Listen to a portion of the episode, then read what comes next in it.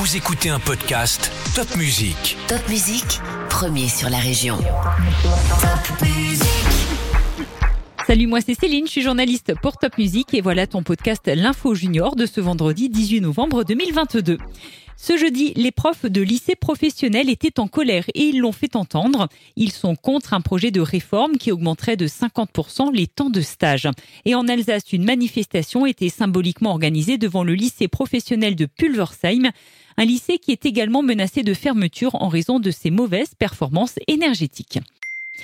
Cette semaine, on a parlé de la journée internationale de lutte contre le cancer du col de l'utérus. Alors pourquoi c'est important et pourquoi ça te concerne directement? Parce que le but est d'éliminer cette maladie d'ici 2030. Alors comment faire? Toutes les adolescentes et tous les adolescents peuvent se faire vacciner contre les papillomavirus qui peuvent être à l'origine de ce cancer. Parle-en à tes parents ou à ton médecin. Quel est le point commun entre Dijon, Lorient, Cassis et Guebwiller? Ces quatre villes sont les villes ambassadrices du Téléthon 2022. Ce sera début décembre sur France 2 et sur France 3.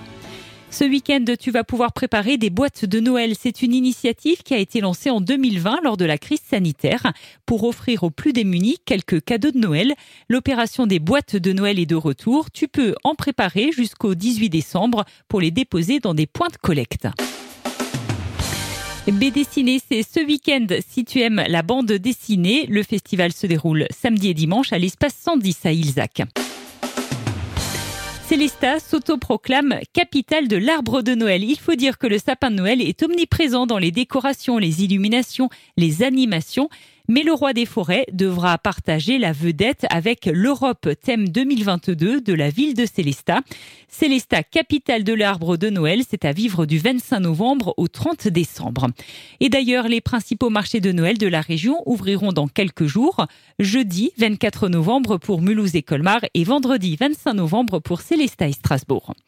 De son côté, l'écomusée d'Alsace à Ungersheim prépare son Noël authentique et traditionnel, mais cette année, le musée sera ouvert uniquement 21 jours contre 31 jours habituellement. Ouverture de l'écomusée d'Alsace à partir du vendredi 2 décembre.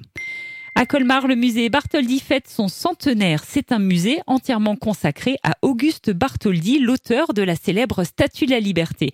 Pour marquer ce centenaire, ses 100 ans, des animations sont prévues ce samedi et ce dimanche et le musée sera gratuit pour tous et ouvert en nocturne.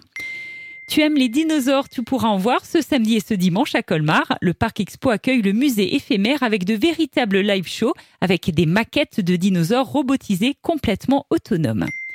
Une émission spéciale de Noël a été tournée à Guebwiller, au Dominica de Haute-Alsace, avec André Manoukian, Claudio Capéo ou encore Élodie Frégé.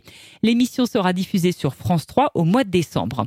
Et en parlant justement de Claudio Capéo, il sera notre invité exceptionnel pour notre prochain Top Music VIP, le mardi 6 décembre au Théâtre municipal de Colmar. Si tu as aimé ce podcast L'Info Junior, n'hésite pas à le liker, à nous écrire un petit commentaire, ça nous fera très plaisir. Et surtout, partage ce podcast Top Music avec tous tes amis. À la semaine prochaine!